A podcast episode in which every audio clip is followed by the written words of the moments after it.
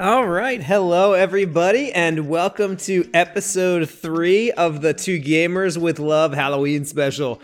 Uh, on this episode, I'm really excited for this one because um, I really, really like the movie we're watching on part three, which is Halloween 3 Season of the Witch. Uh, this one came out in 1982, which was the year I was born.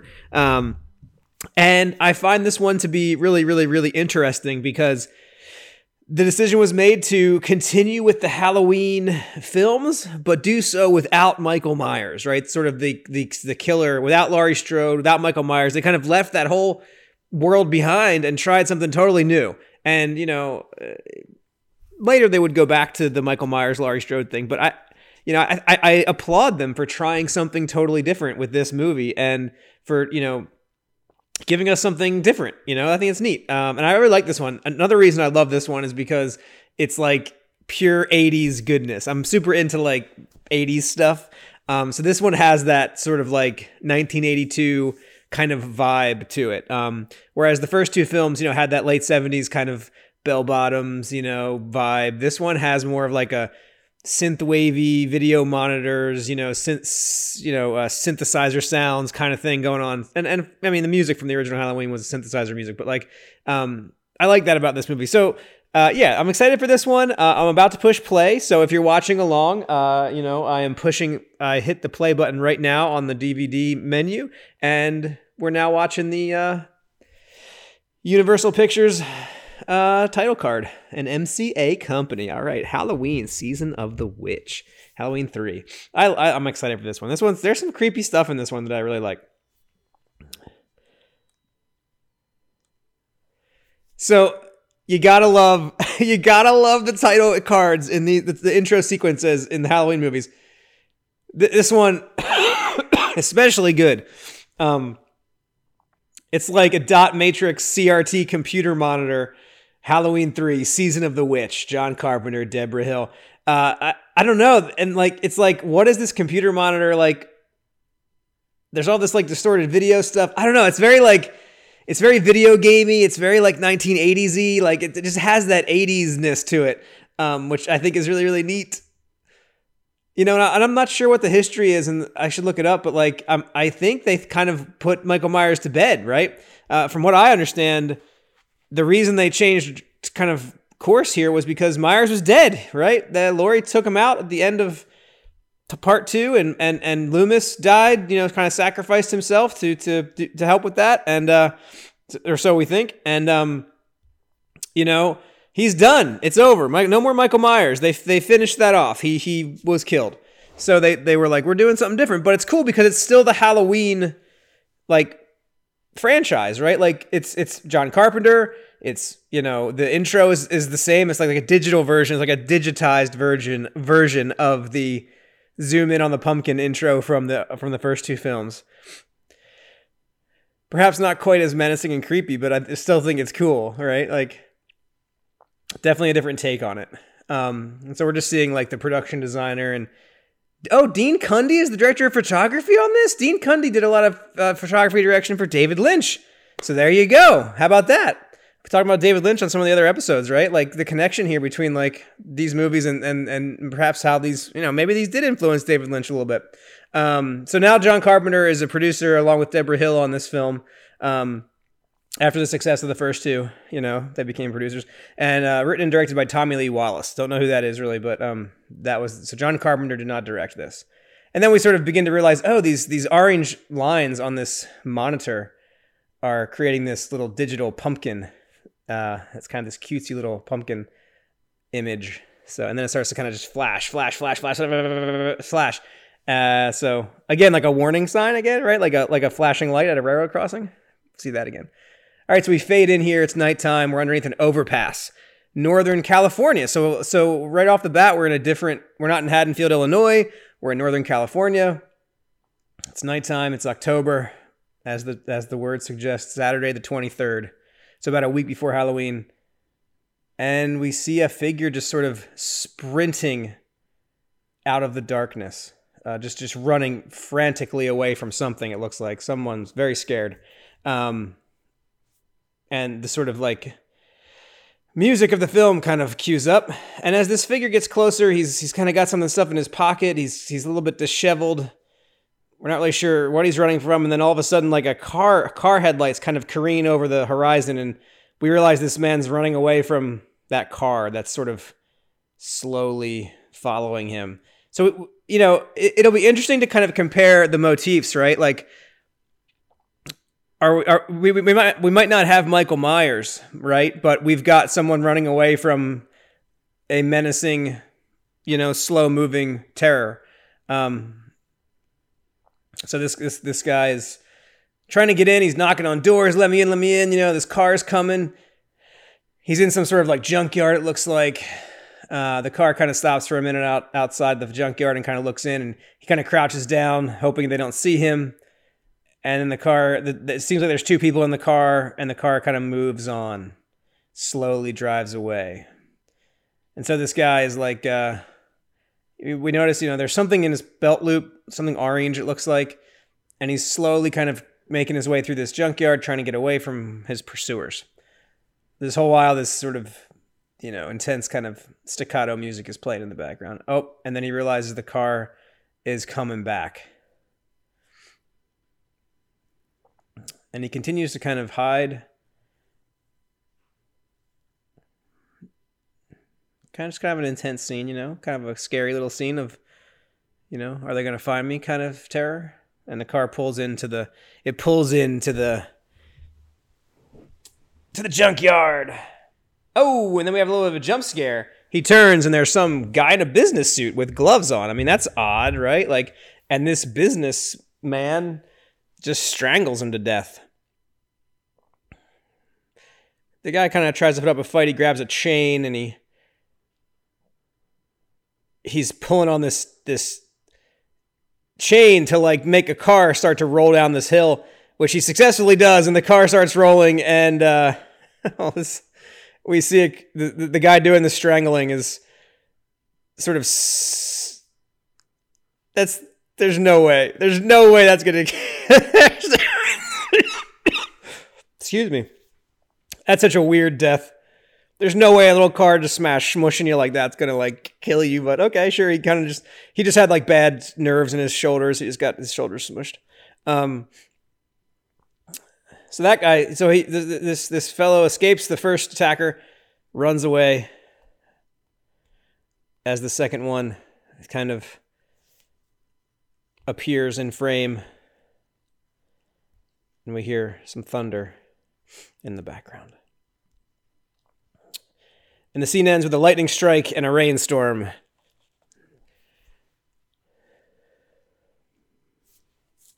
One hour later. Now it's pouring rain. It's like a deluge. Band, an old gas station exterior. The garage door is open. There's an old truck in the garage, and inside the gas station, there's someone again watching TV. We get this this theme again, right? He's watching a show about Stonehenge.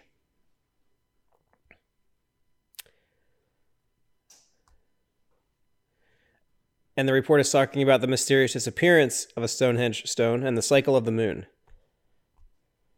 So it's kind of like some foreshadowing. All right. And then we get an interesting commercial on the TV.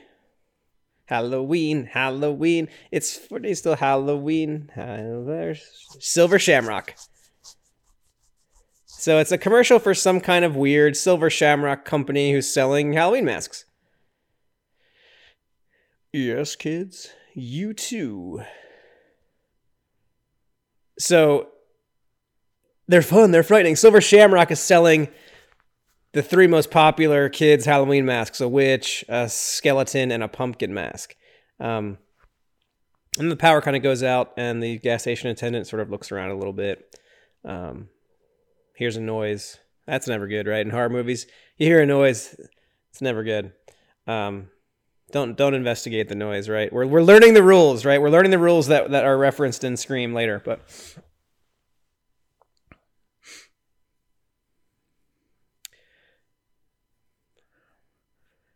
Interesting. We're what like ten minutes into this movie. Not not a single line of dialogue has been spoken except for the announcer on the television.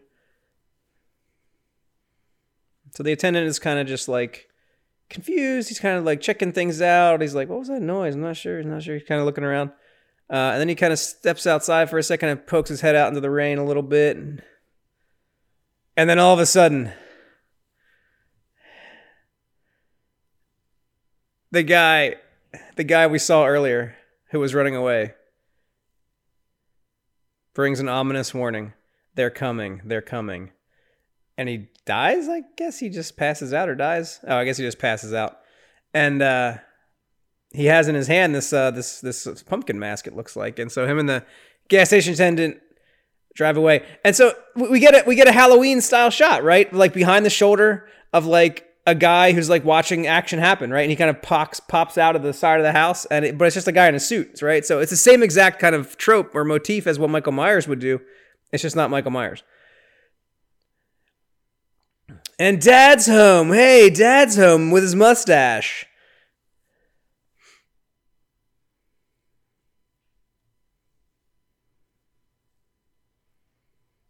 Wait a minute. Isn't that isn't that Annie from Halloween 1 that died, that got killed? Isn't that the same actress? She so the dad brings home some Halloween masks.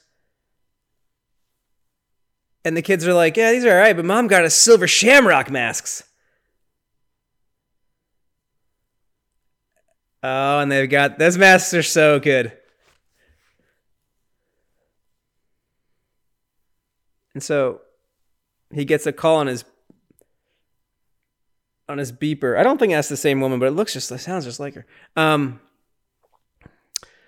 so the kids plop down in front of the TV, and the Silver Shamrock commercial comes on, and they're just glued to the TV. Mom says, "Turn that down."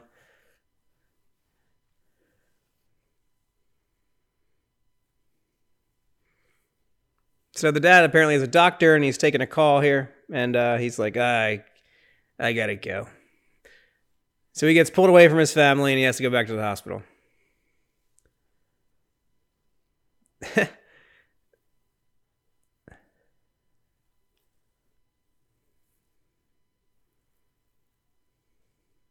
So the gas station attendant is is rightfully concerned that he's going to get blamed for this, and uh, he just lets them know that he only brought him here, and uh, you know that's you know it's a sad reality of the world.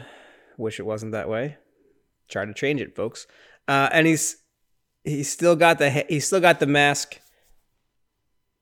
in his hand, and he hears the TV commercial and it, it triggers him. He freaks out. This this guy that's on the stretcher.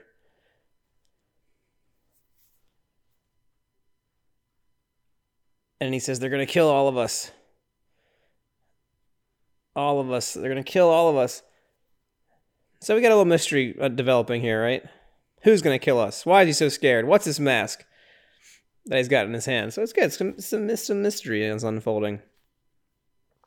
Meanwhile, uh, outside of the hospital, I guess it looks like, we've got the creepy suit guy pulling up, looking in. This, having just watched Halloween 2, this hospital room looks literally exactly the same as the one that Laurie Strode laid in in Halloween 2, the whole movie. That's wild. I wonder if they like just use the same set. I mean, this hospital literally looks exactly the same as the one from Halloween 2. Or maybe all the hospitals look the same. Wow. Okay, and we get a, a lovely little moment of sexual harassment uh, in the hospital. Doctor sexually harassing the uh, the nurse. You know, that's really totally screwed up. Um, uh, yeah, I'm sure there's going to be a lot of problematic moments that we can identify throughout all of these films. So that should be fun. Um, yeah, do, do not sexually harass your your coworkers, folks. Um, despite what you see in films, you really shouldn't do any of the things that you see in these films. They're just for fun. Uh, well, that isn't for fun, obviously, but nor is murder or anything. So maybe fun is the wrong word. Anyway, uh, so yeah, it's creepy. I mean, I don't know. It's creepy in a different kind of way so far, right? There's no masked murderers, but like, who are these suit guys? The doctor is clearly like, you know, content to sleep in the hospital. Apparently, he falling asleep with some gum in his mouth, which is odd. Um, and so the suit guys are just like creeping around with their tight black gloves. Nurse kind of humming as she walks down the hallway, checking on the patients and stuff. And here comes suit guy. Again, it's interesting, right? Like very similar shots, the camera following closely behind the sort of looming threat, right? It's, it might as well be Michael Myers, just it's not, right? It's interesting. Oh, interesting. He's in room 13.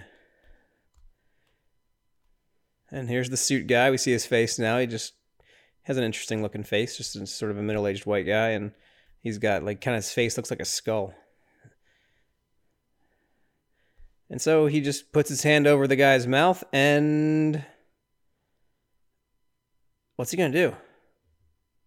Oh. Oh. Oh, he's just like pushing his eyeballs in. Brutal. Oh, what the flip and flip. Oh, what the sh- Oh my god, what did he do to that guy? He just like pulled his face up. That's effed. That's effed up, guys. And that orange Halloween mask lays on the floor and he wipes his bloody he just wipes his blood hands on the curtains in the room. What is that? That's just like really? Eye level curtains, you're gonna just wipe your blood hands on them? Nurse shows up. What are you doing in here?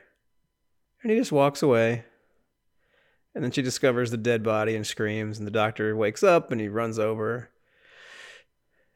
Halloween music kind of kicks in. Doctor's charging through the hallways.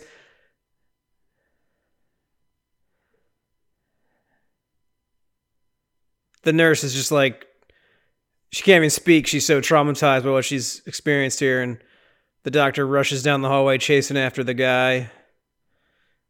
He does kind of like the skip, jump, run start that a lot of people do in movies and stuff.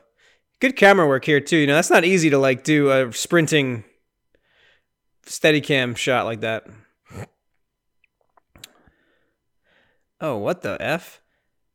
So the mask guy, the Halloween guy, self immolates. Oh my god, what the hell? He just pours kerosene all over his body inside of his car in the parking lot and then lights himself on fire and just burns to death. So he he what the hell? This doctor's like, uh, all right, what uh what's that all about? Interesting. Another another, you know, 17 minutes into the movie and we've got a guy set on fire, burned to death. I wonder how quickly that happens in Halloween too. We should go back and check that out. But see, again, we're getting these kind of same kind of these same kind of motifs, right? Like death by burning.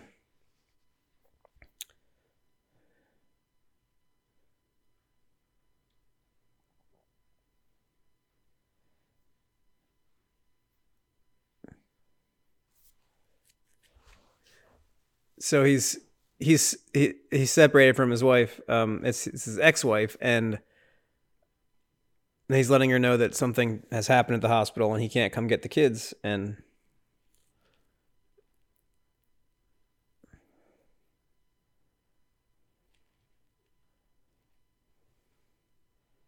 and she's clearly upset that that he can't take the kids um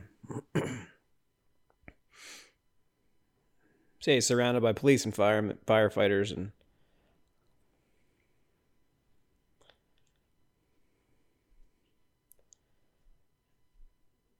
And then he kind of notices the the Halloween mask on the counter, the same one that his no, his kids didn't have the pumpkin one. His kids had the skull and the witch, but this is the pumpkin. And he notices this. He notices the silver shamrock brand logo. So many mustaches in this movie. Lots of mustaches in 1982. and then he, he kind of hears the guy echo his his voice. They're gonna kill us. The the patient who's now dead. So this the next day, Sunday the twenty fourth.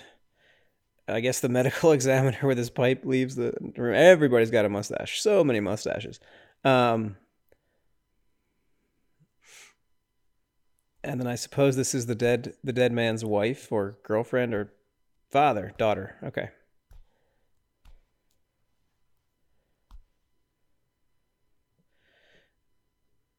And she kind of sees him and she kind of reacts like very shocked because his face is all messed up. She's clearly upset her father has been killed.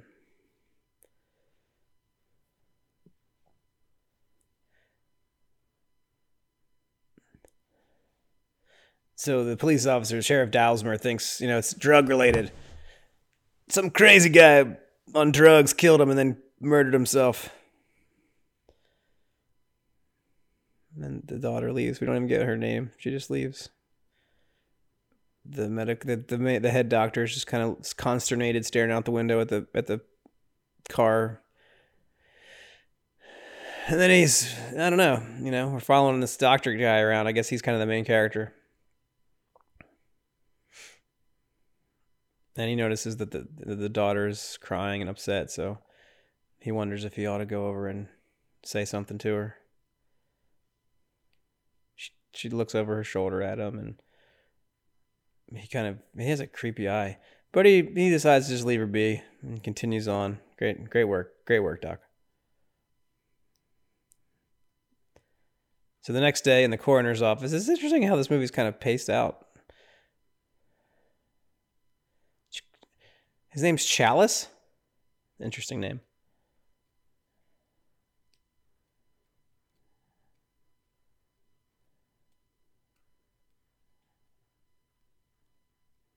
So they're discussing the murder.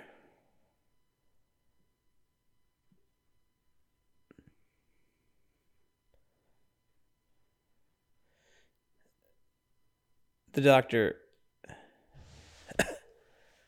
Dr. Challis is all concerned. He's like, just just take don't just don't go through the normal channels. Just do this one yourself.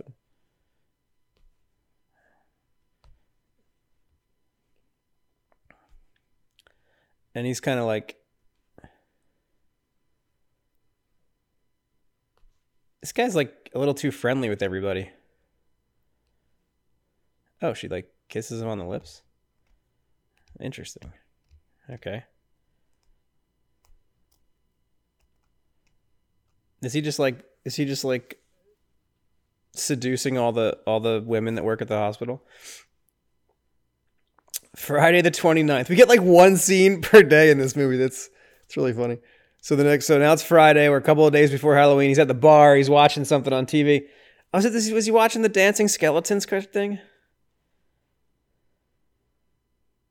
It's some kind of weird cartoon that he's watching on TV and he's like, "Get this, get this junk out of here." It's just some weird. It's the, it, oh, uh, interesting. That's crazy. So what a meta moment, right? Like. The, the, the, the film Halloween is on the TV as the bartender changes the channels. The, the, the movie Halloween is on the TV, so that's really cool. That's like a meta moment. So that, that's interesting because so that's letting us know that we're not in that world. We're in a different kind of metaverse, right? We're we're in the MCU multiverse, right? We're in a different we're in a world where these characters can watch Halloween on TV. That's that's so cool. I've totally forgot this movie has that. Oh, it's so 80s. Look at these clothes and haircuts and stuff. What was what's with the shampoo? People must have been using like Pert Plus a lot in the 80s. Everybody's hair looks silky smooth.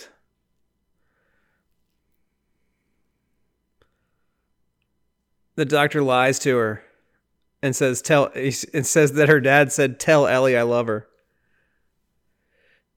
She tries to leave and he grabs her. That's really screwed up too. There's so much screwed up shit in this movie.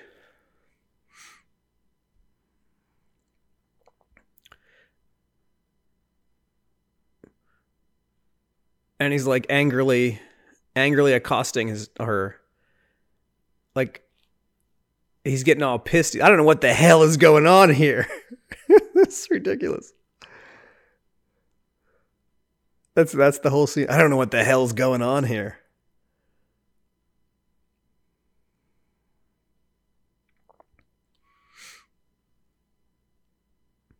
Interesting. This looks just like the store from Stranger Things. I, I guarantee you that this film influenced the, the Stranger Things folks. Like this theme of like the local mom and pop store, you know, going under because the, the everyone's going to the shop at the mall now, right? Like that's that's the Stranger Things season three theme. So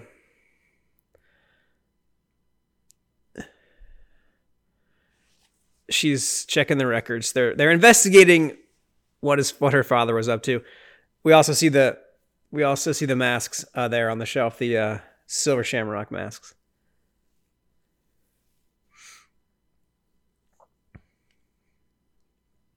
Mini Blankenship. Jeez. Look at the wiffle ball bats. I remember those from when I was a kid. They were pretty popular. Santa Mira. He went to the he went to the place where they make the masks, the silver shamrock masks. And so the daughter says, "I'm not going back to LA until I figure out what happened to my dad."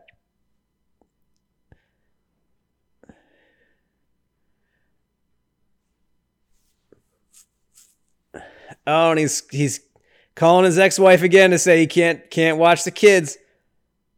Oh man. It's not cool, dude. Uh, that's not cool. What what a what a life though when that was it. That's it. That's the only communication you could possibly have was that one phone call. No cell phones, no nothing. You just that's it. Like he's not being able to be reached now. This is interesting too. This sidewalk looks just like the sidewalk in Halloween too. And we pan over to the, the TVs in the store window and they're just all just blasting the Silver Shamrock commercial again. God, we've seen this commercial a lot in, so far in this movie. Silver Shamrock.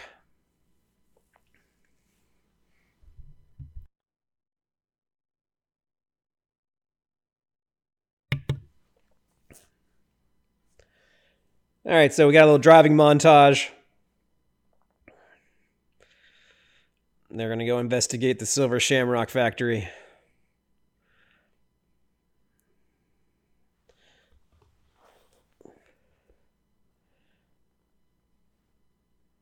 Connor O'Cochran converted it to a toy factory.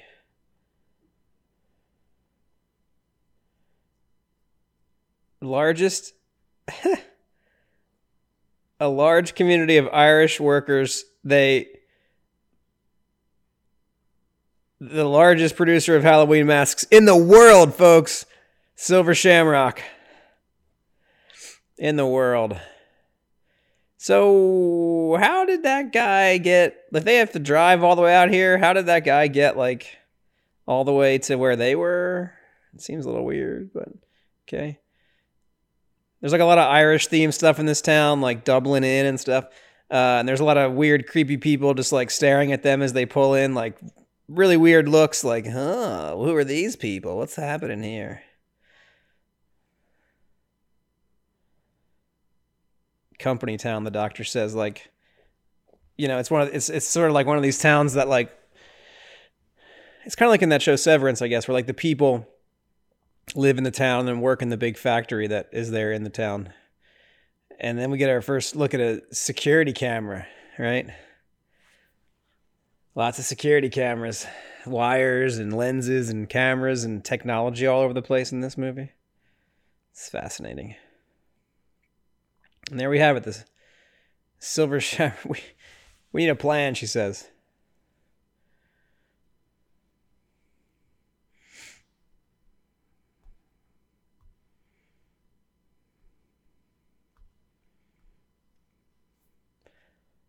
So he suggested that they pretend to be like buyers and they are going to go get a room at the motel. A little bit of a Bates, you know, Norman Bates vibe here, probably for that.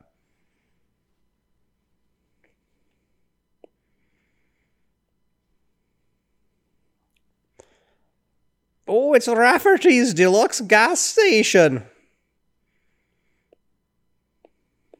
I feel like the doctor is going to get into this ruse a little too much. It's cozy, it's quiet, and the price is just right. it's ridiculous.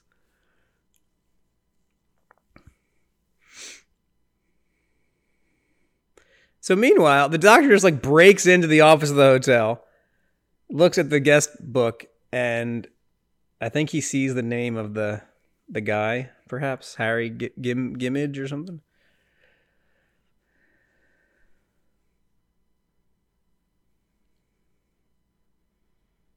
What's he doing?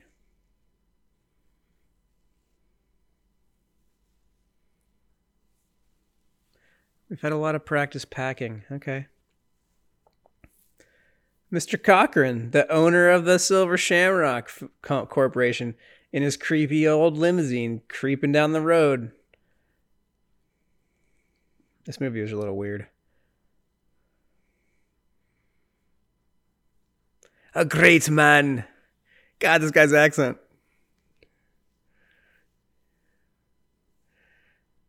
Oh, and then we got a Winnebago pulling in, blaring some 80s music. oh my god. Kid's bike just goes flying off the front of the. Oh my. Oh god, what is this?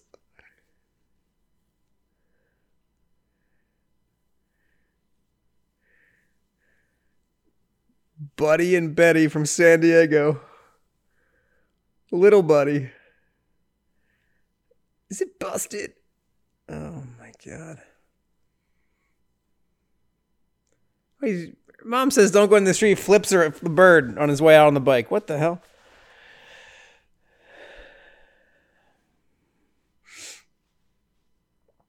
Oh, how many crazy people are just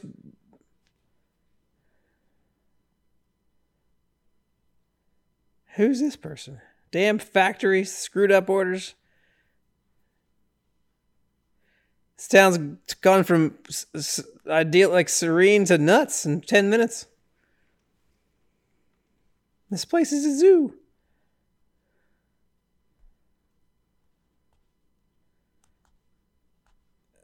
All right, so he's like he's like this is so terrible. Oh my god. It's getting late. Let's have a drink before we go go to the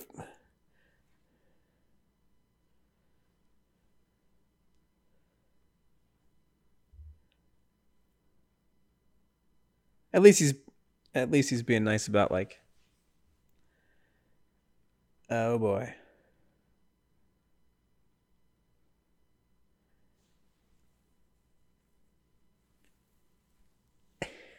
Jesus. Where do you want to sleep, Dr. Chow? Is a dumb question. You know damn well where I want to sleep. Holy shit. Jesus. Her dad just died. it's so ridiculous. Oh man. You gotta love you gotta love it with horror movies. You gotta just Oh boy. There's a curfew in this town? Wow. All right, so there's a curfew. All residents clear the streets. Even your cats have to come inside. We see get a shot of a guy pulling a cat in in his house. Confine your activities to your home. We, oh, we get a shot of the power lines. Gotta have the power lines. Have a pleasant evening, everyone.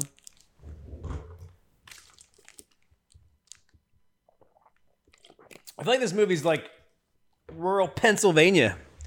Does not look like Northern California to me. But all right, so now it's nighttime in Santa Mira, Santa Mira, and we got really loud security cameras that go. We got cats roaming the streets. Man, the no- the sound those security cameras make is just awesome. It's, it's like ultra robotic noises. Oh, and then we get Wow, the security cameras are like they're like they can like see in the dark, kind of. I'm not exactly sure what this is supposed to be, but yeah, all right. uh oh, so it looks like the doctor's out after curfew. Why would the store be open if there's a 6 p.m. curfew? That makes no sense. I guess maybe the shops are allowed to stay open, but the residents have to go home.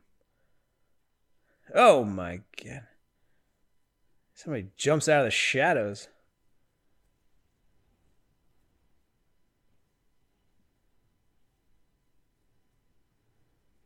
Guy asks if he can have a drink. This is this is how COVID started, folks. No, I'm just kidding. so he asks this guy about the Cochran guy.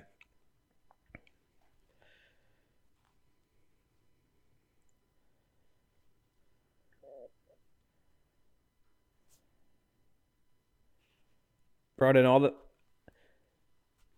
So apparently Cochran doesn't hire the locals. He hires, brings in his own, brings in his own people.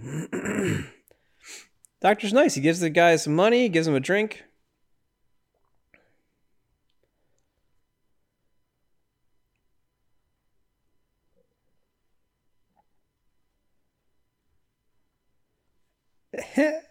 nice. He tells Cochran to go up himself.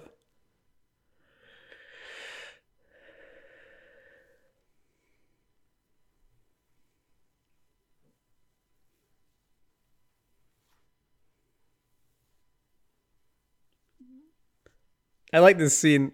This drunk guy is like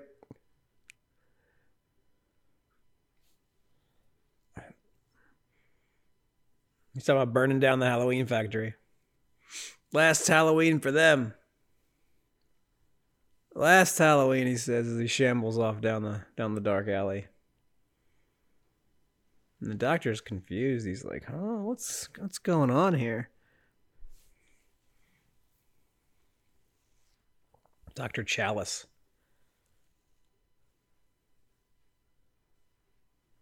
And now we kind of follow the drunk guy for a little while. And he's kind of singing the Silver Shamrock TV commercial song. Drinking from a, a, a new bottle he's found.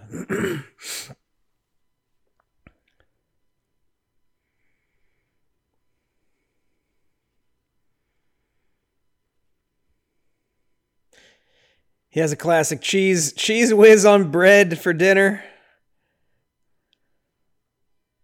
Oh, and then a light is shining in his face, and we get a music cue, and it's the suit guys.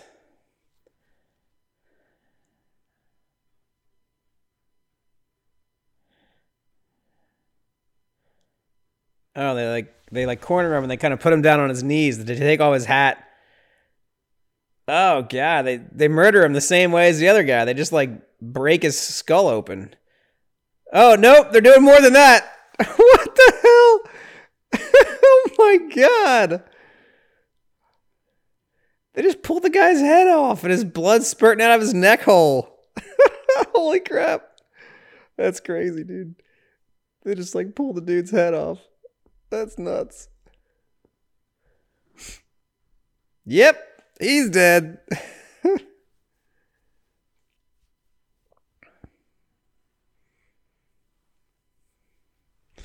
All right, so now we're back to the the daughter. I'm still not sure what her name is. And she's speaking to this other woman who's there picking up an order from the factory and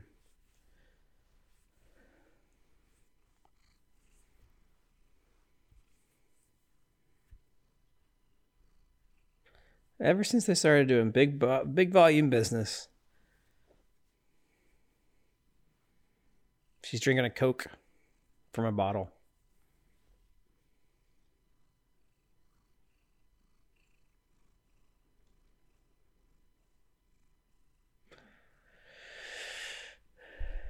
Marge Guttman.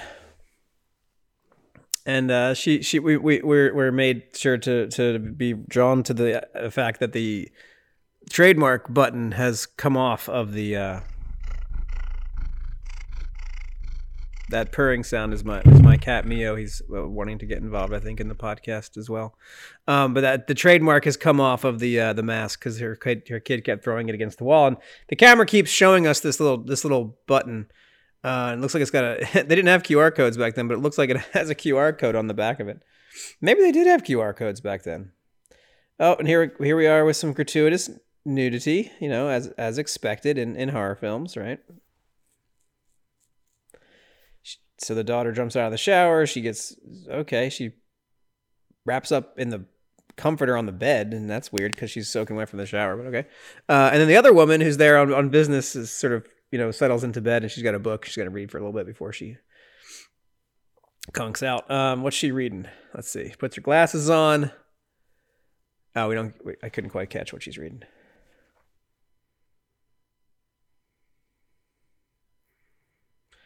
So the doctor calls the coroner.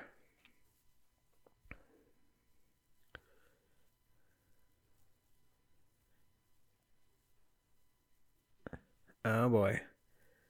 So it seems like there's no organic matter in the uh in what they're doing the autopsy on. It's all just metal shavings and plastic. So she she thinks that someone's mixed up the samples. That's just a piece of the car that they're autopsying. It's interesting too. These the hotel has like these like bright pink doors. Interesting. Doctor arrives back to the room and he's got his his whiskey and he's got his bucket of ice and the the daughter's just like seducing him. She's in some lingerie. Got to have a sex scene if it's a horror movie.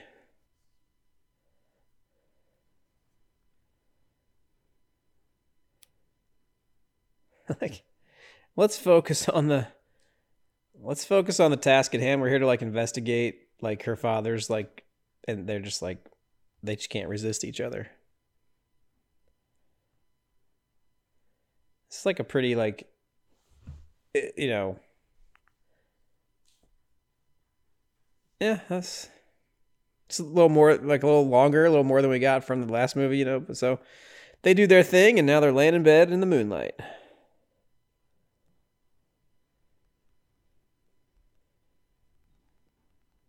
and the, the commercial comes on.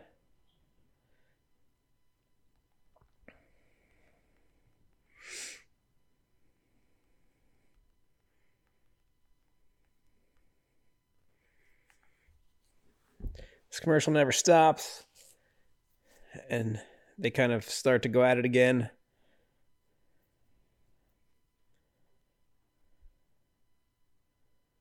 And she's like, Aren't you tired? And she's like, No.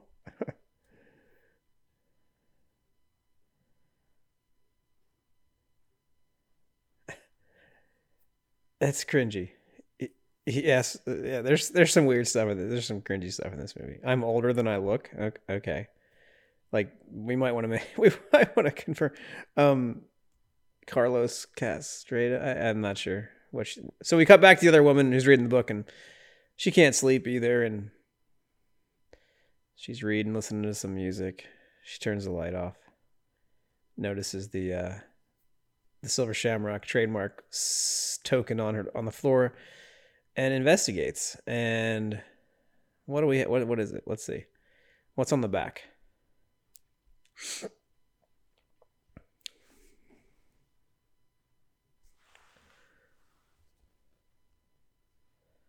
It's like a little microchip. She says, hmm, "Why is there a microchip in the back of this thing?" And she pulls out a she pulls out a bobby pin from her hair, starts poking the microchip.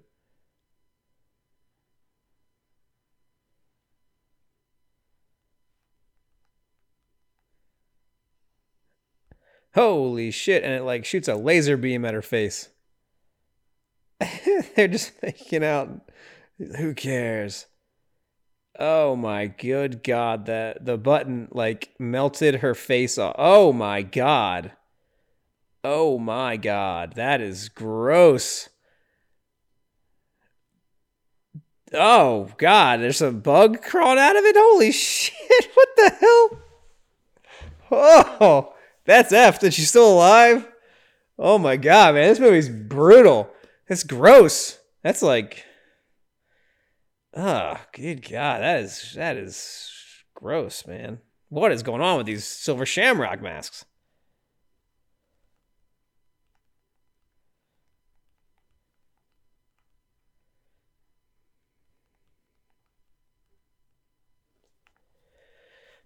Now we get to see the doctor's ass. What the hell is that? He says as he hears a noise outside in the middle of the night. What the hell is that? And he's going to go investigate with his mustache.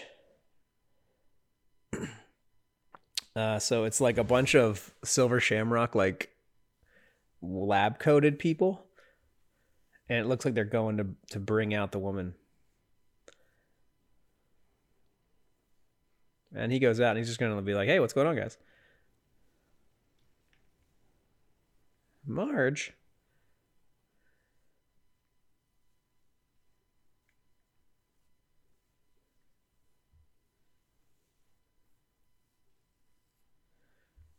The hotel owner tells him to. Mr. Cochran's in charge of the patient, of course. Oh, here he comes. Mr. Cochran. Ah, Mr. Cochran is.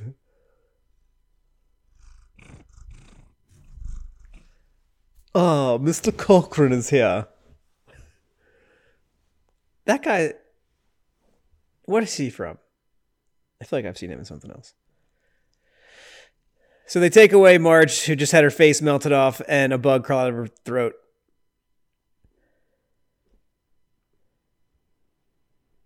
And the, the, the Dr. Challis doesn't think this is uh he doesn't like this scene.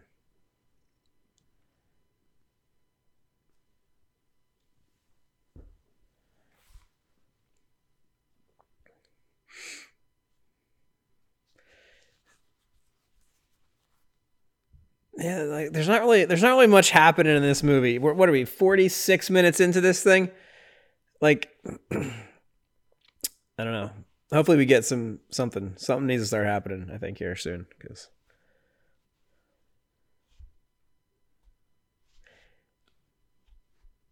So the, he heard them say the word misfire.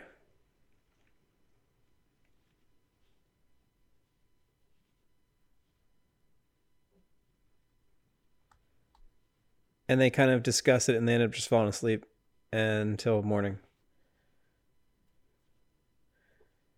Saturday the 30th, so the day before Halloween, we hear the factory whistle blowing, and Dr. Challis is like on the phone again, calling the coroner.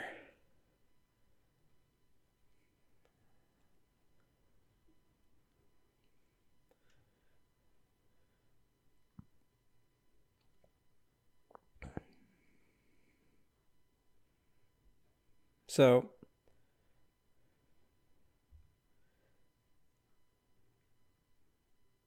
she's got she's got nothing but ashes and car parts. Yeah, because cars have tons of like springs and stuff in them.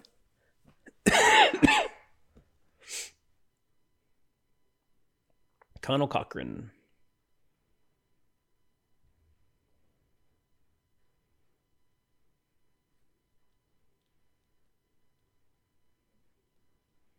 They they do a little flirtatious a telephone exchange and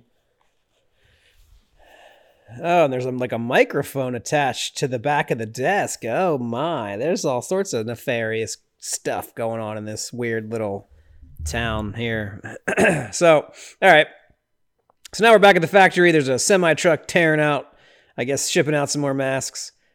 Why does this town look familiar to me? I don't know. It's odd to me. I don't know. It's like there's a there's something about it, but uh, So like, uh, I don't know. They're like him. I still still. And we get like a Michael Myers moment of like the the suit guy like kind of popping over. Um.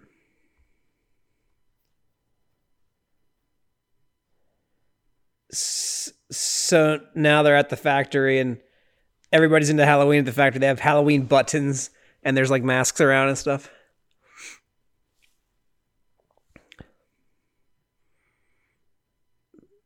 So the the receptionist directs them to speak to Red.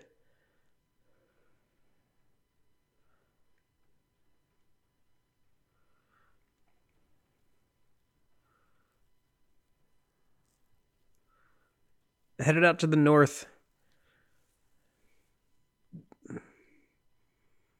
The investigation continues.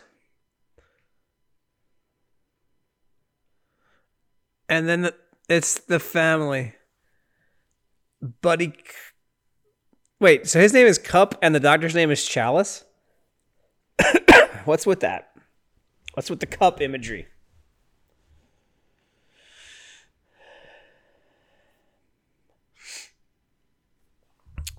When do we get him seeing making the masks? Real soon, little buddy.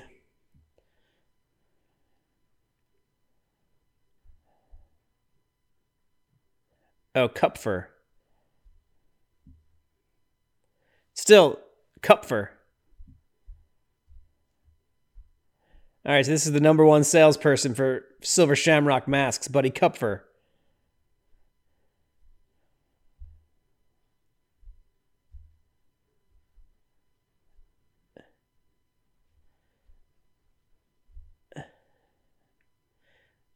Mr. Cochran is creepy.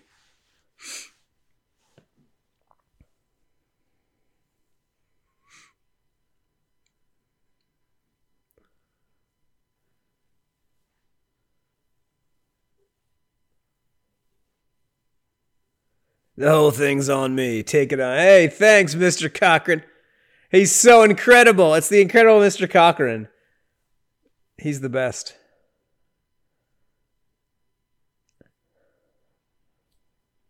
Buddy Kupfer invites them to get a tour of the factory, and they say, "Yeah, let's get a tour of the factory." This is this, now we're like PBS afternoon special how Halloween masks are made. Uh, this is kind of neat, though. Actually, I kind of think this is cool. Getting the rubber molds and stuff, and it's a good mold. They're just making these by hand. Like, that's crazy.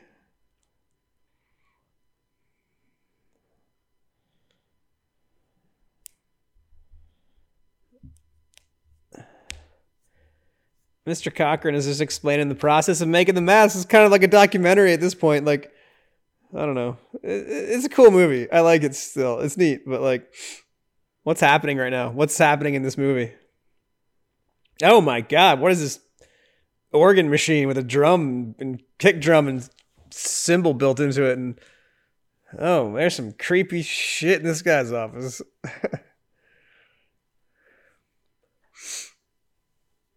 I guess this is like a toy factory, right? So he's got all these old toys and stuff.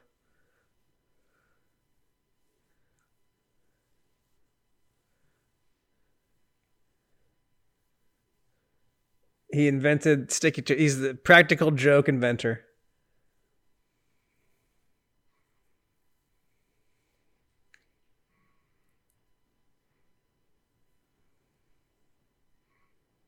Oh, that's that's not messed up at all. All right.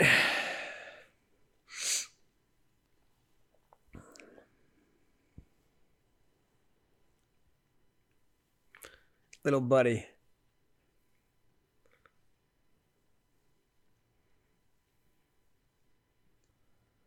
He's like, "Here, take take this one, little buddy. Put that on. Put that on your head."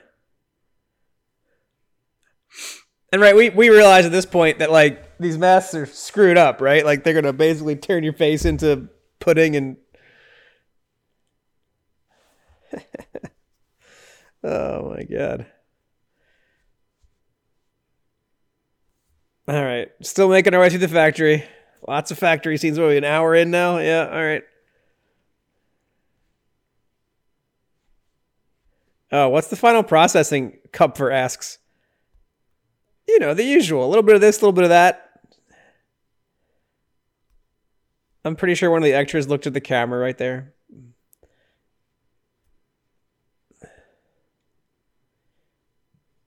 This this place looks so familiar. I swear they they filmed something else in this place in this hallway right here. I know I've seen it before.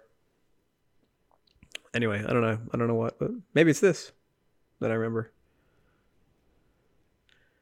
final processing. There's a giant there's a giant sign that says final processing.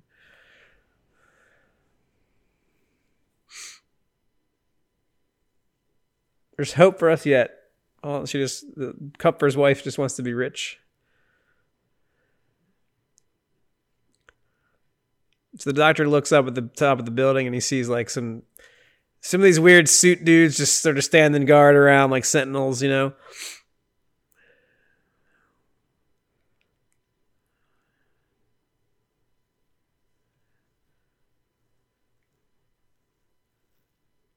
So the doctor and, and the daughter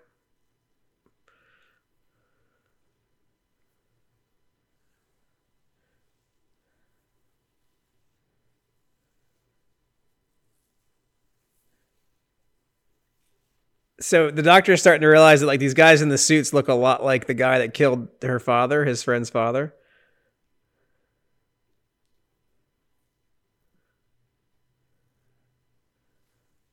And then Ellie, oh, her name's Ellie. So Ellie sees her father's car in this garage. She runs over to it, and like four or five of these suit dudes just like pop out of the woodwork. And they're just like, no. Trade secrets, says Cochran, and looks super evil.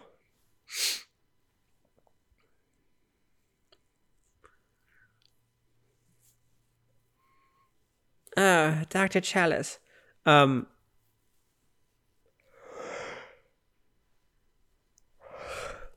Dr. Challis says it's time for the Marines. What the hell?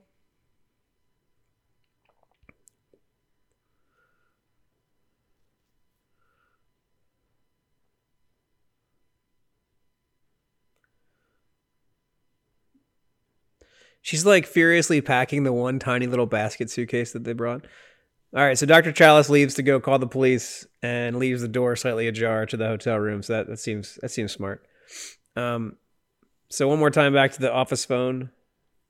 Nobody's there this time though. Uh, but I think the shit's about to start hitting the fan in this movie.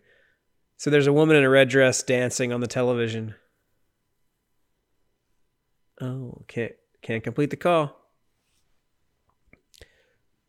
And then the Silver Shamrock commercial comes on the TV again.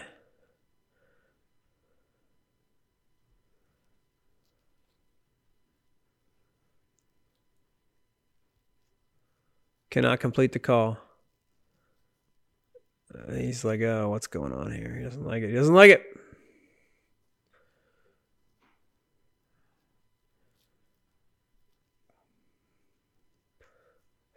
This is a good shot. It's a very Halloweenish John Carpenter kind of shot of him walking towards the camera out of the office. We hear like a, a smoke alarm. And he can't find Ellie. But there is a dark room. Oh my god. There's five of these suit guys. They're so creepy. They're just standing there like creeps in the dark. He closes the door. They start breaking the door down. Oh my God, they're just busting in. He jumps out the back window. Mr. Cochran's with him, I think. Is that Cochran? I couldn't tell. All right, now he's just running through the night, running through the shadows. He kind of slips and falls down. There's stuff everywhere. Chasing him down. He's hiding from the from the monsters, I guess, from the robots, I guess. I'm not sure what they are yet. But he's just sprinting around. He's running up towards the factory, it looks like. He dodges down behind a behind a little fence and he's like in the in the tall grass. The Silver Shamrock patrol team is just driving around looking for him.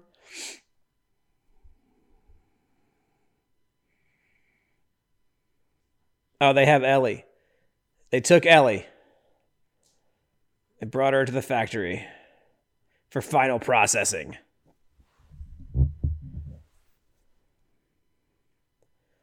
He can't. You can't. There's no cell phones. You got to use payphones, and they've got the payphones controlled, man. This dude doesn't get it. He's just like hiding, hiding the payphone.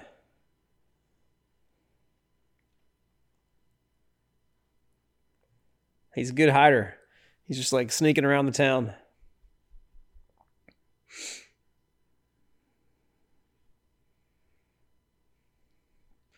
Get out of there, Challis. Hey, we get a train track crossing again.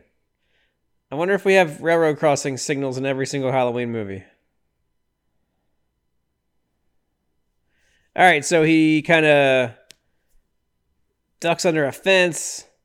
That's like the most ineffective fence ever. It's just like there's plenty of room to crawl under it and through through it. It's, why is it even closed?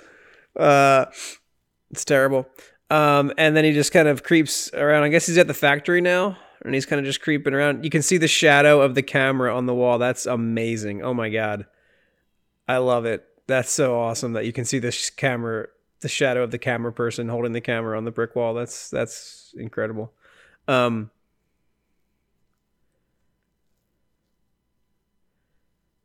and he's just kind of creeping around the factory. I guess I'm not sure why he would go to the factory, but sure.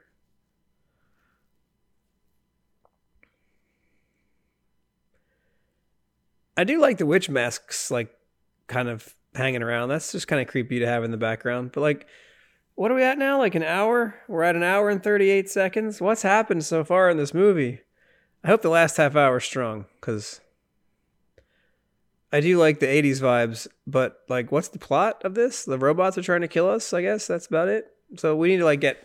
Let's get to it. Enough creeping around. Let's get to it. So he somehow he he somehow like creeps his way down into old man Cochran's like secret basement vault of of classic toys and creepy masks, and uh, kind of makes his way into Cochran's inner sanctum.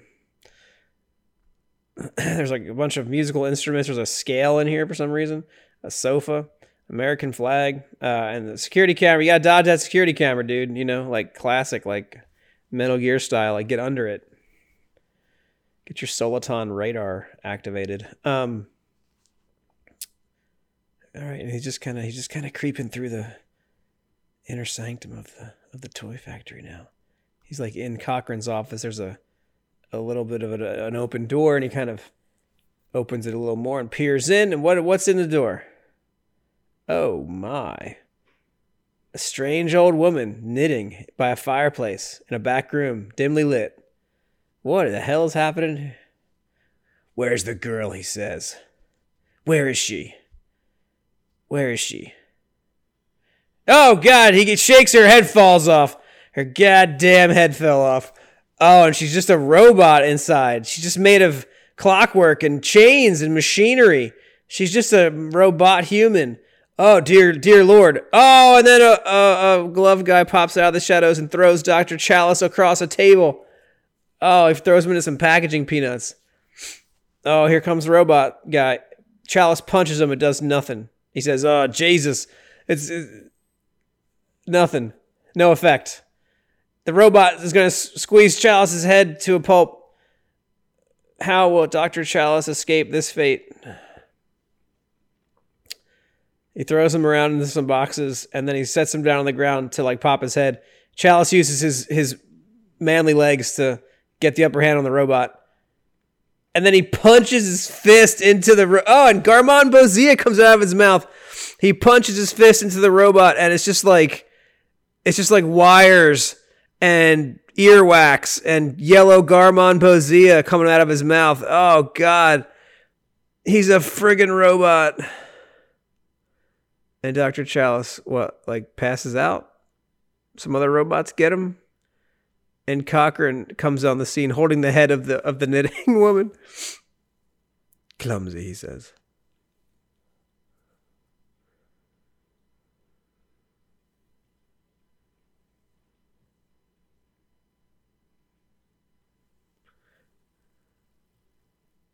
Seventeen eighty five was made in Germany.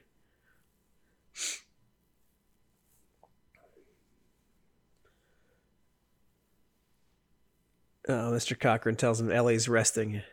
The doctor's. Dr. Challis.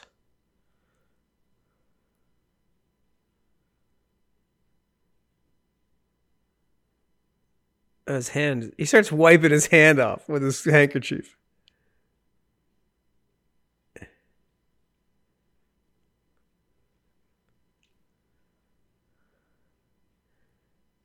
Oh, his hand's just covered in this gross goo.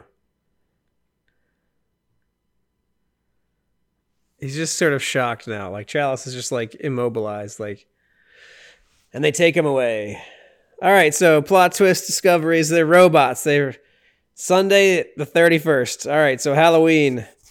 And uh, uh Halloween. It says Halloween on the screen.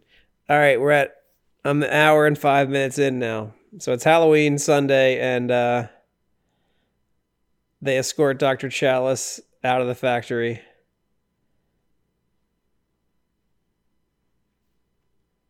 Cochran and all of his creepy robots. It's a cool shot, like up in the air like that. Cochran takes a breath of air and he's just super excited for for the day. Uh, they bring him to final processing. Challis is just like not even putting up a fight at this point. He's just he just he's just like so dumbfounded by what he's experienced.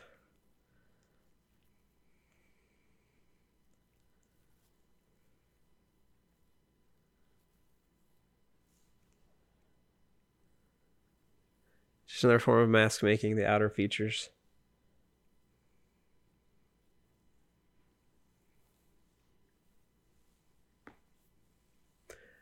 So yeah, he's got robots. He's got robots. It's like Westworld.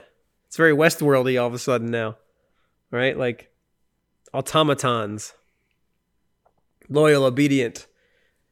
It was quite easy to make the internal components. Like why is he like explaining his plan to Dr. Challis? Like everybody else they just murder, flat out murder.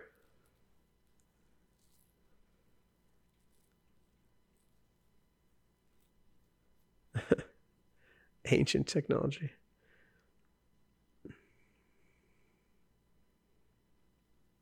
Oh my.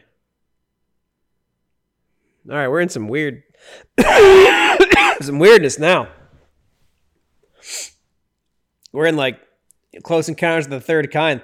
All kinds of technology and monitoring stations. There's some kind of weird space rock in the middle. All these scientists and scaffolding and lighting crews are exploring it and stuff. What a set! That's an impressive set, actually.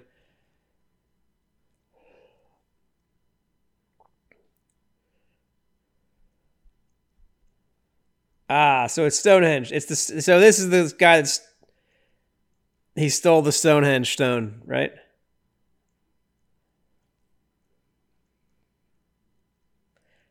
He just laughs and says, "You wouldn't believe how he did it, so we're not going to tell you because we don't know." it's like ridiculous.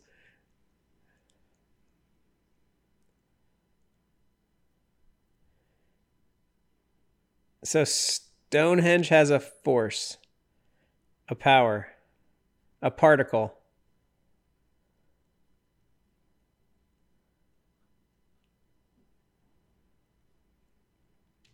Demonstrate, he says.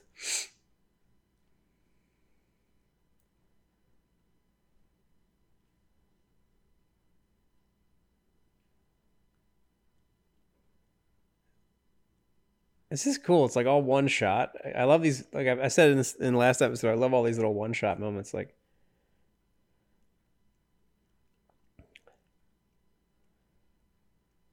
Ellie is strapped to a table somewhere. All right, well, there. That's the end of the one shot. Right in there, says Cochran.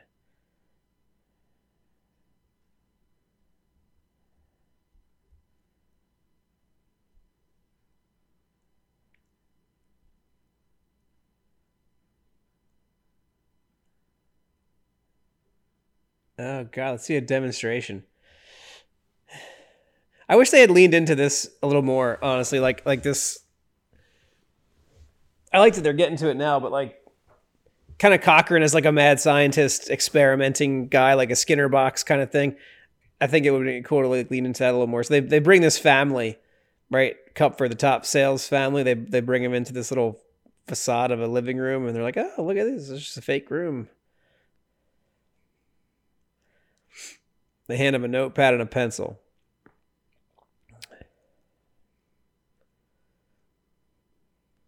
Test room A.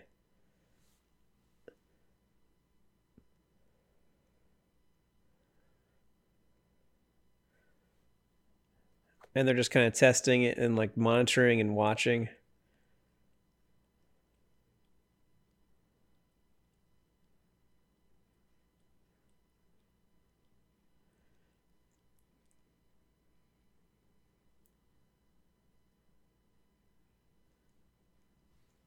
Oh.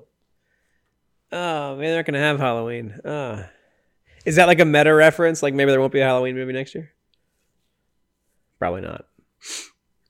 All right, TV flickers on. I love the 80s staticky TV stuff. We hear some beeps and boops of technology turning on, and then this Silver Shamrock commercial comes on.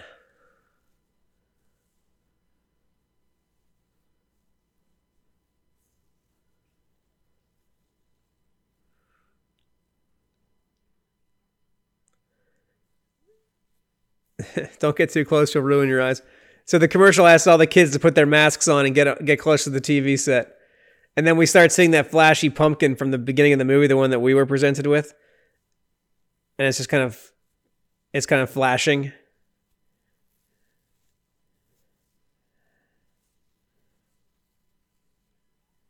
Uh, and like we see like the the little chip flashing Oh, something's going on with this kid's. Oh my god.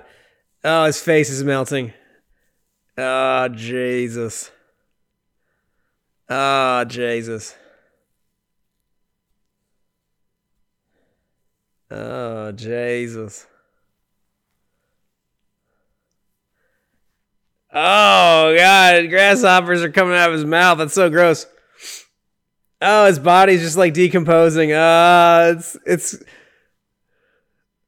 mother. Oh, my God, there's snakes coming out now. Holy shit, what's happening?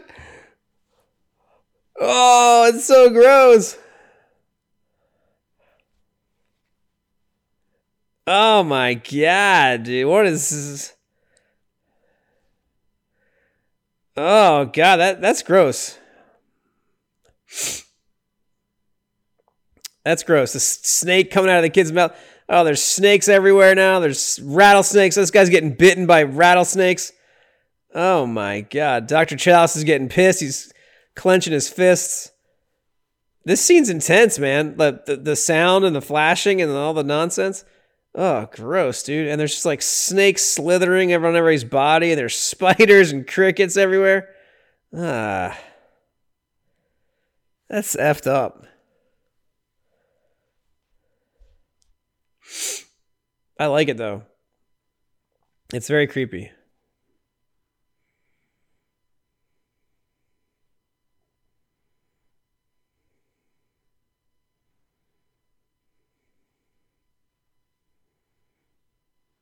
All right, so we, we, we got our demonstration of, I guess, what the masks are going to do. So somehow Stonehenge is like responsible for this. I I don't know. Sure, some stuff's happening. All right, now we got the Halloween. Happy Halloween, everybody.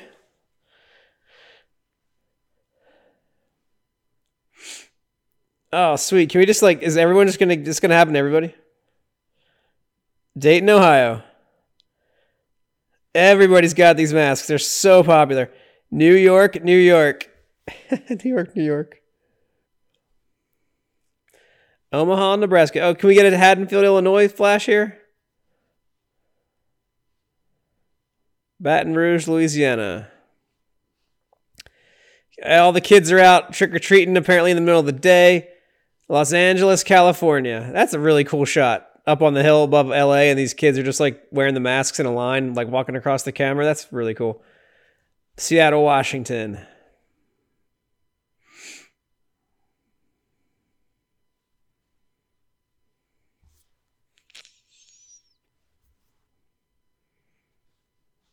And then we see the doctor's kids with their masks on.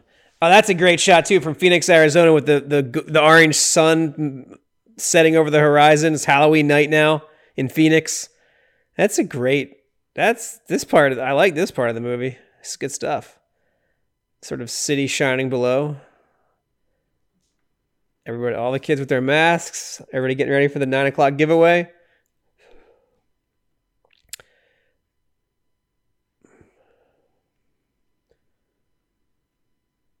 and the coroner is trying to get in touch with Dr. Challis.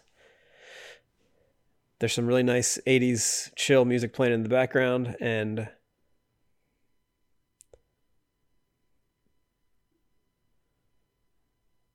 she's having some trouble getting through. She's like looking at the gears and the gizmos, and she's just like, What is this stuff?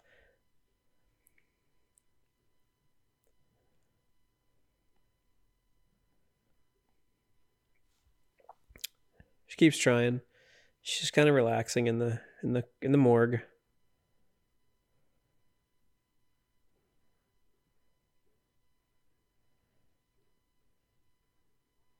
Uh oh. There's an automaton automaton coming into the morgue. Very Michael Myers esque, right? Like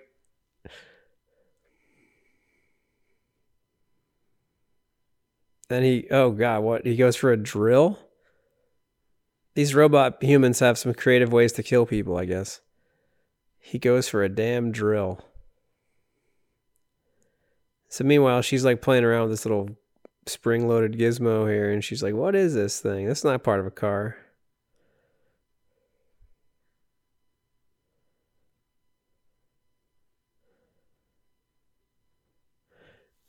A black gloved hand puts the drill down on the on the medical table and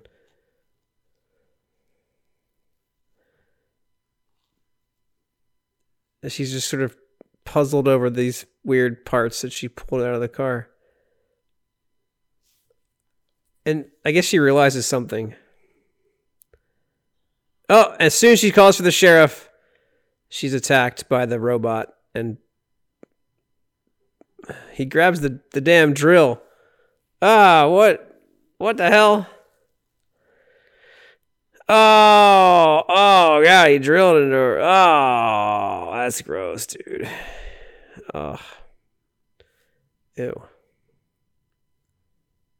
I do like how like the elevator music is like still playing in the background. Like the scary music comes up when she's getting killed, but like the elevator music continues as we see her dead on the floor. Interesting. Surprisingly, like uh, unviolent. Like we infer what happens there. We don't actually see any blood or any like gore, right? So I wonder if I wonder if they had. So, I wonder what this movie is rated actually. Maybe they only had a certain amount they could.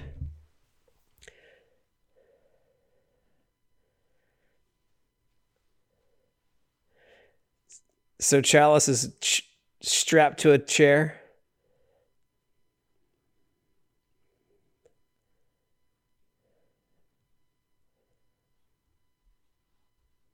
Oh man. He asks him why.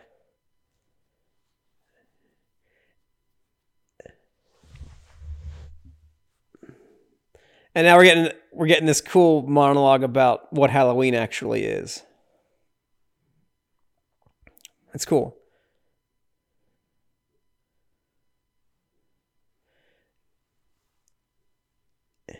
In the in the Celtic lands.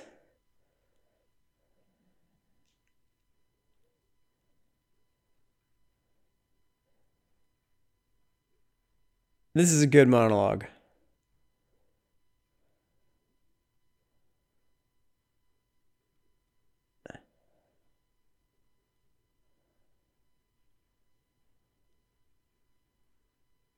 That's cool that he pronounces Samhain correctly. Like in the second film, we see Sam Hain written.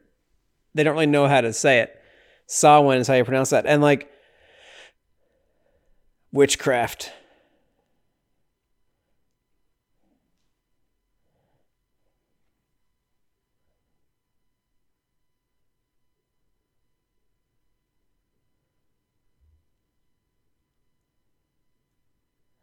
This is cool. See, this this stuff's cool. The planets are in alignment.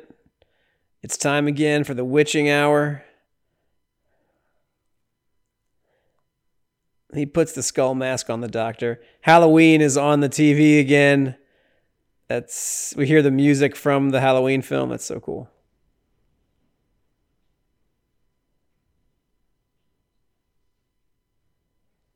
And he says in a very evil way, "Happy Halloween." While we hear the theme from Halloween playing on the TV, like, see, there's some cool stuff in this movie. Like these, this is a really amazing meta moment here. Like, that's so neat that we're getting. Uh, I, lo- I love it. It's it's really cool. He's watching Laurie Strode like wander over to the other house. So cool.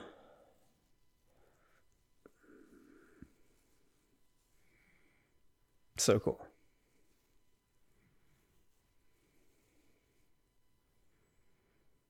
That speech that Cochran gave too about like Samhain and the Celtic Hills and the, the Halloween is this this moment when like the barrier between worlds kind of fades down.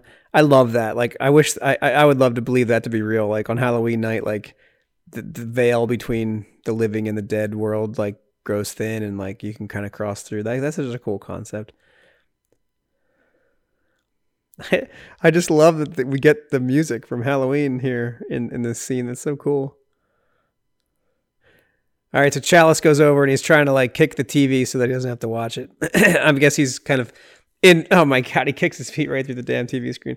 I guess he's kind of inferred that uh, the TV is what triggers the mask. But it's cool. That's another like, you know, I'll just Fire Walk with Me by David Lynch. This movie begins with the TV being smashed. So I don't know. I think it's interesting that he smashes the TV that's showing Halloween, right? Like, because I think they were trying to like sort of change Halloween. They were trying to change the movies here, right? So he uses a shard from the from the glass of the television to break it, and then cut his binds, and then take off the mask. So he's safe. He throws the mask. Oh, wow, what a toss! He tosses the mask directly up onto the security camera and just nails it. And now the security camera has the mask on it, and they can't see anything, and that's cool.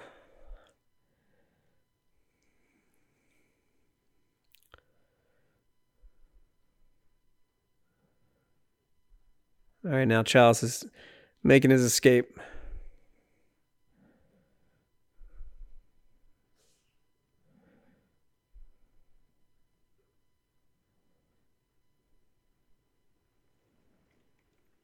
I like the skull up in the corner hanging off the security camera. That's cool looking.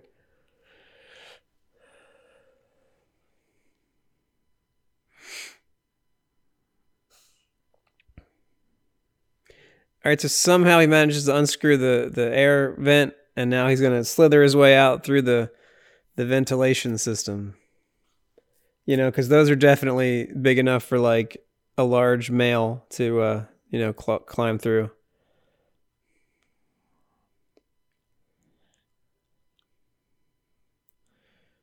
The big giveaway. You got to save the children, Dr. Challis. You got to stop this nonsense before the big giveaway at nine, dude. Once Halloween is over, once that movie's over, it's all over. Classic scene of like peering into the lair through the air vents. Malfunction. Malfunction, sir. Camera two, malfunction.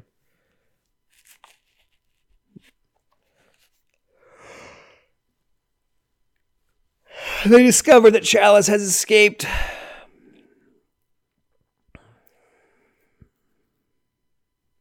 He's in the air vents. I mean, that seems pretty obvious. Go get him.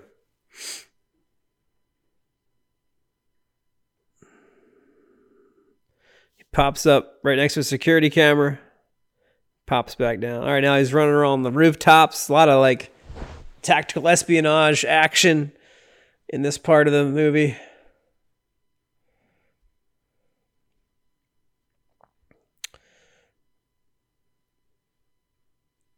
All right, he's he's creeping around, he's running around, he's trying to get somewhere. I'm not sure. All right, cool. And then we got some boxes, lots of masks that need to get shipped out. Yeah, it's a shame. I kind of I think I think if they had leaned a little more into like the witchcraft element of this and like the Samhain rituals and like that sort of element, I think this would have been more of a more of a thing, you know. I know like in the 80s that whole witchcraft stuff was pretty taboo.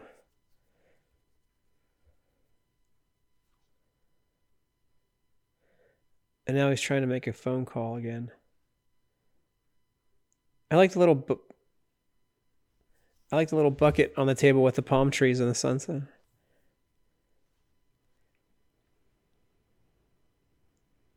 He calls his wife. He's trying he's trying to tell her to get rid of the kids' masks.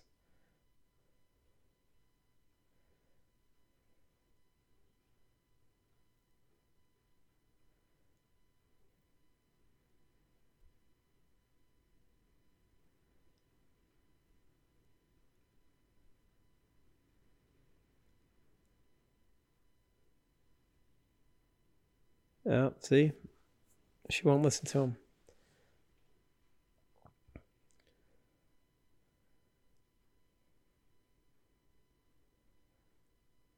All right. The robots are roaming around trying to find Dr. Challis. And they're coming, so he has to get out of there. Meanwhile, Ellie is just like asleep on a table. Oh, he just he just immediately goes directly to where she is. Somehow he knows exactly where she is.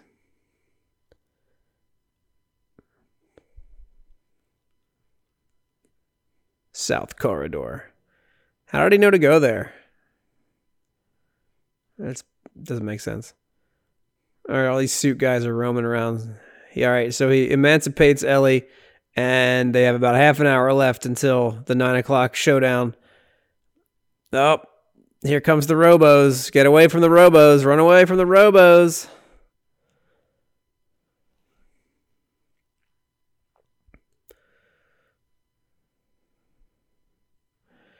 Yeah, this one's a tough sell. I mean, I liked certain aspects of this film. There's the masks are cool. The idea of like what's going on is cool, but I don't know. There's a lot of like I don't know. There's a lot of downtime in this movie. It feels like, oh, what is this nonsense? They're just like creeping across using the mask cart. No one's noticing that. That's that's ridiculous, dude. What is that about? These robots are kind of dumb, I guess. Meanwhile, Mr. Cochran is just like in the circle. There's like a circle of technology. That's that's all there is. Oh, bow. it's a robot. Watch out for that robot. Watch out for that robot.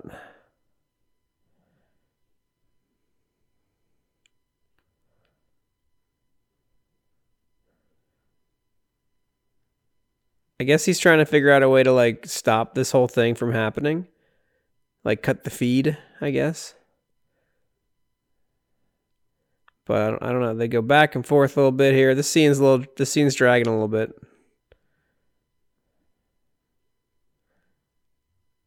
I think. I think the thing with this movie, like the original film, was it like built the tension because it was slow paced. But I don't feel like this movie is building the tension. I feel like it's just kind of just slow paced. Like you still kind of know that they're gonna like save the day, I guess maybe or something. I don't know. Like it's just not quite the same.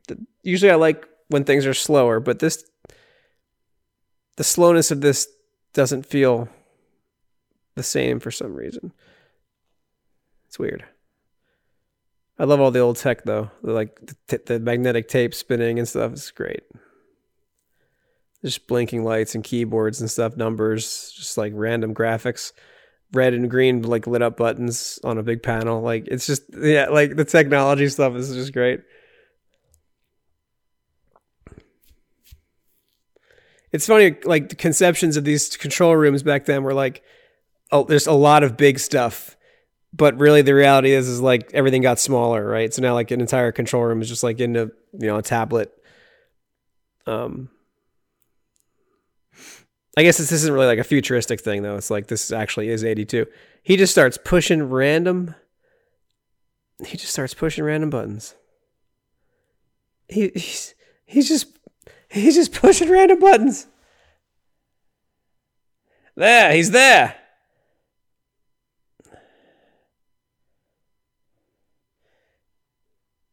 What is Cochran doing? He's just like staring. How, okay, whatever. He just pushed random buttons and he turned on the hypnosis for the robots to see. Whatever, dude. What now? What's he gonna do now?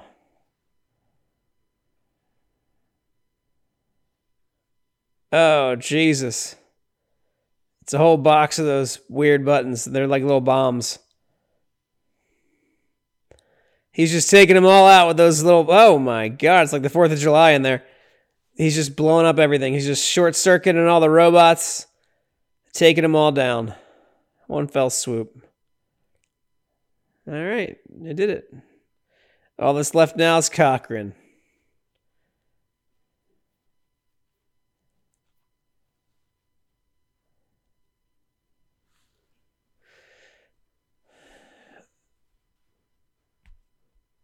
Uh, there's a, I don't know there's a weird vibe to this movie like I don't know there's something interesting about it but um yeah so Cochran's just sort of like staring around we get these really odd like like sort of I guess it's from the point of view of the Stonehenge rock view of Cochran Oh my, what is what is this? There's some weird light forming around the computers in the little circle.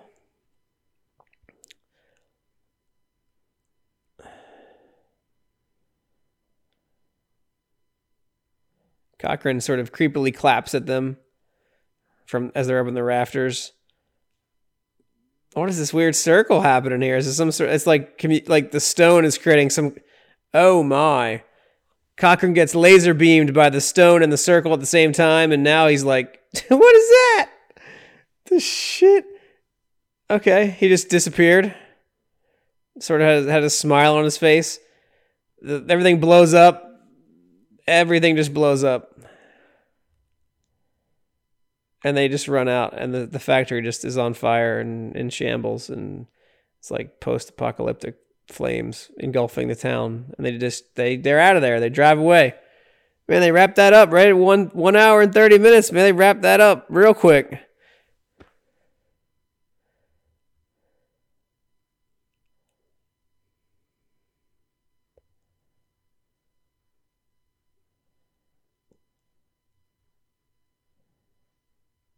They're just checking the radio. Oh, they hear the Sam- they hear the Shamrock commercial on the radio.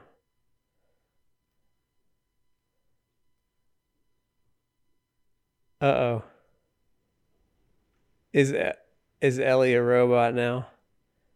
Oh shit. Oh, Ellie's a robot. No. That's a good twist. That's a good twist. Very Westworld, right?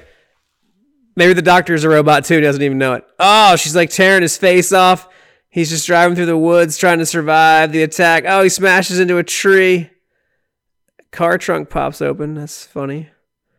He flops out of the car.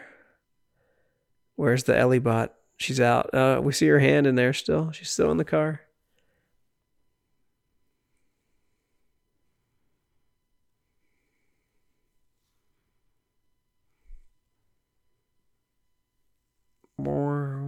I love the little wow wow. Oh, it's not her. It's her whole arm is torn off. She's behind him. She grabs his throat. She's gonna get him. He reaches in the car for something that's in there. Tire iron. And just smashes her face with it. Jesus. Oh, look at her. Oh, God. Look at her arm. Her arm cord is like flopping. Oh. Oh, he takes her head right off. It's just classic robot head decapitation moment, and all the innards come out. Yellow goo. So where's the real Ellie? Is she dead? Are you gonna go back for her? Are you gonna go try to save her? Nah, nah. He's gonna leave that arm. He's gonna leave that arm stuffed on the side of that. Oh my god! The shot of her like laying there on the ground with like her head off and her eyes still moving. That's very Evil Deady. It's a little campy. Oh god. Oh, and the arm attacks him. Oh my god, that's stupid. That's like pure Evil Dead nonsense. Oh, it's not that. Like, come on. Like, really, the rest of the arm is just off camera. That's all you got. He just, just tosses the arm off into the dirt.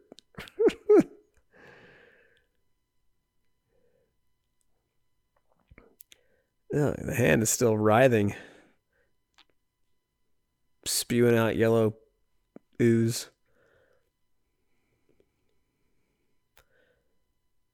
I think it's just confusing because, like, we get the whole Saw Samhain season of the witch. The movie's called. Oh my god, the Ellie bot is still trying to kill him. What the hell? Oh god, Ellie bot. ridiculous. Like it's the season of the witch, and there's all this talk about like ancient ritual sacrifice and this weird Stonehenge stone that has the magical powers. But then there's also like random robots that don't make any sense. Like, why are there robots? I feel like they kind of had two ideas for this movie and they couldn't decide which one to go with. And so they just kind of mixed them together. and the doctor now runs off into the darkness. Oh, cool. We're going to kind of get the scene from the beginning mirrored now with the doctor. That's cool.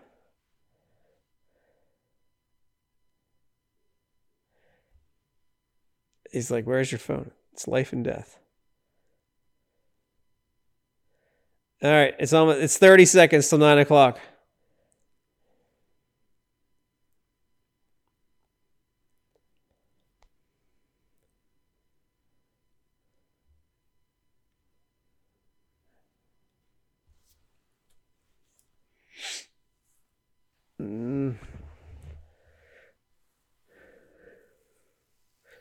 The, the doctor is just pleading with whoever he's talking to on the phone to, to get the thing off the off the TV. Oh. Uh, oh, uh, and just like that, just in time. Oh.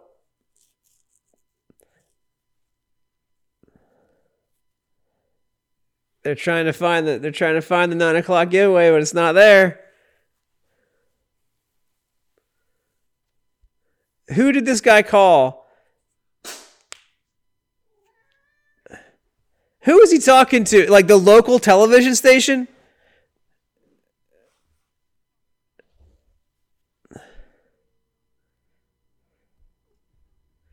Stop it. Is he talking about this movie right now? He's talking about the movie.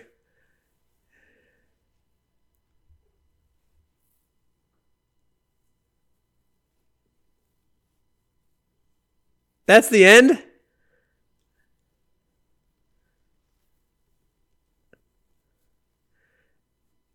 All right, we got Comfort, Challis, Grimbridge, Harry Grimbridge, Walter Jones, Nurse Agnes, Red, Assassin.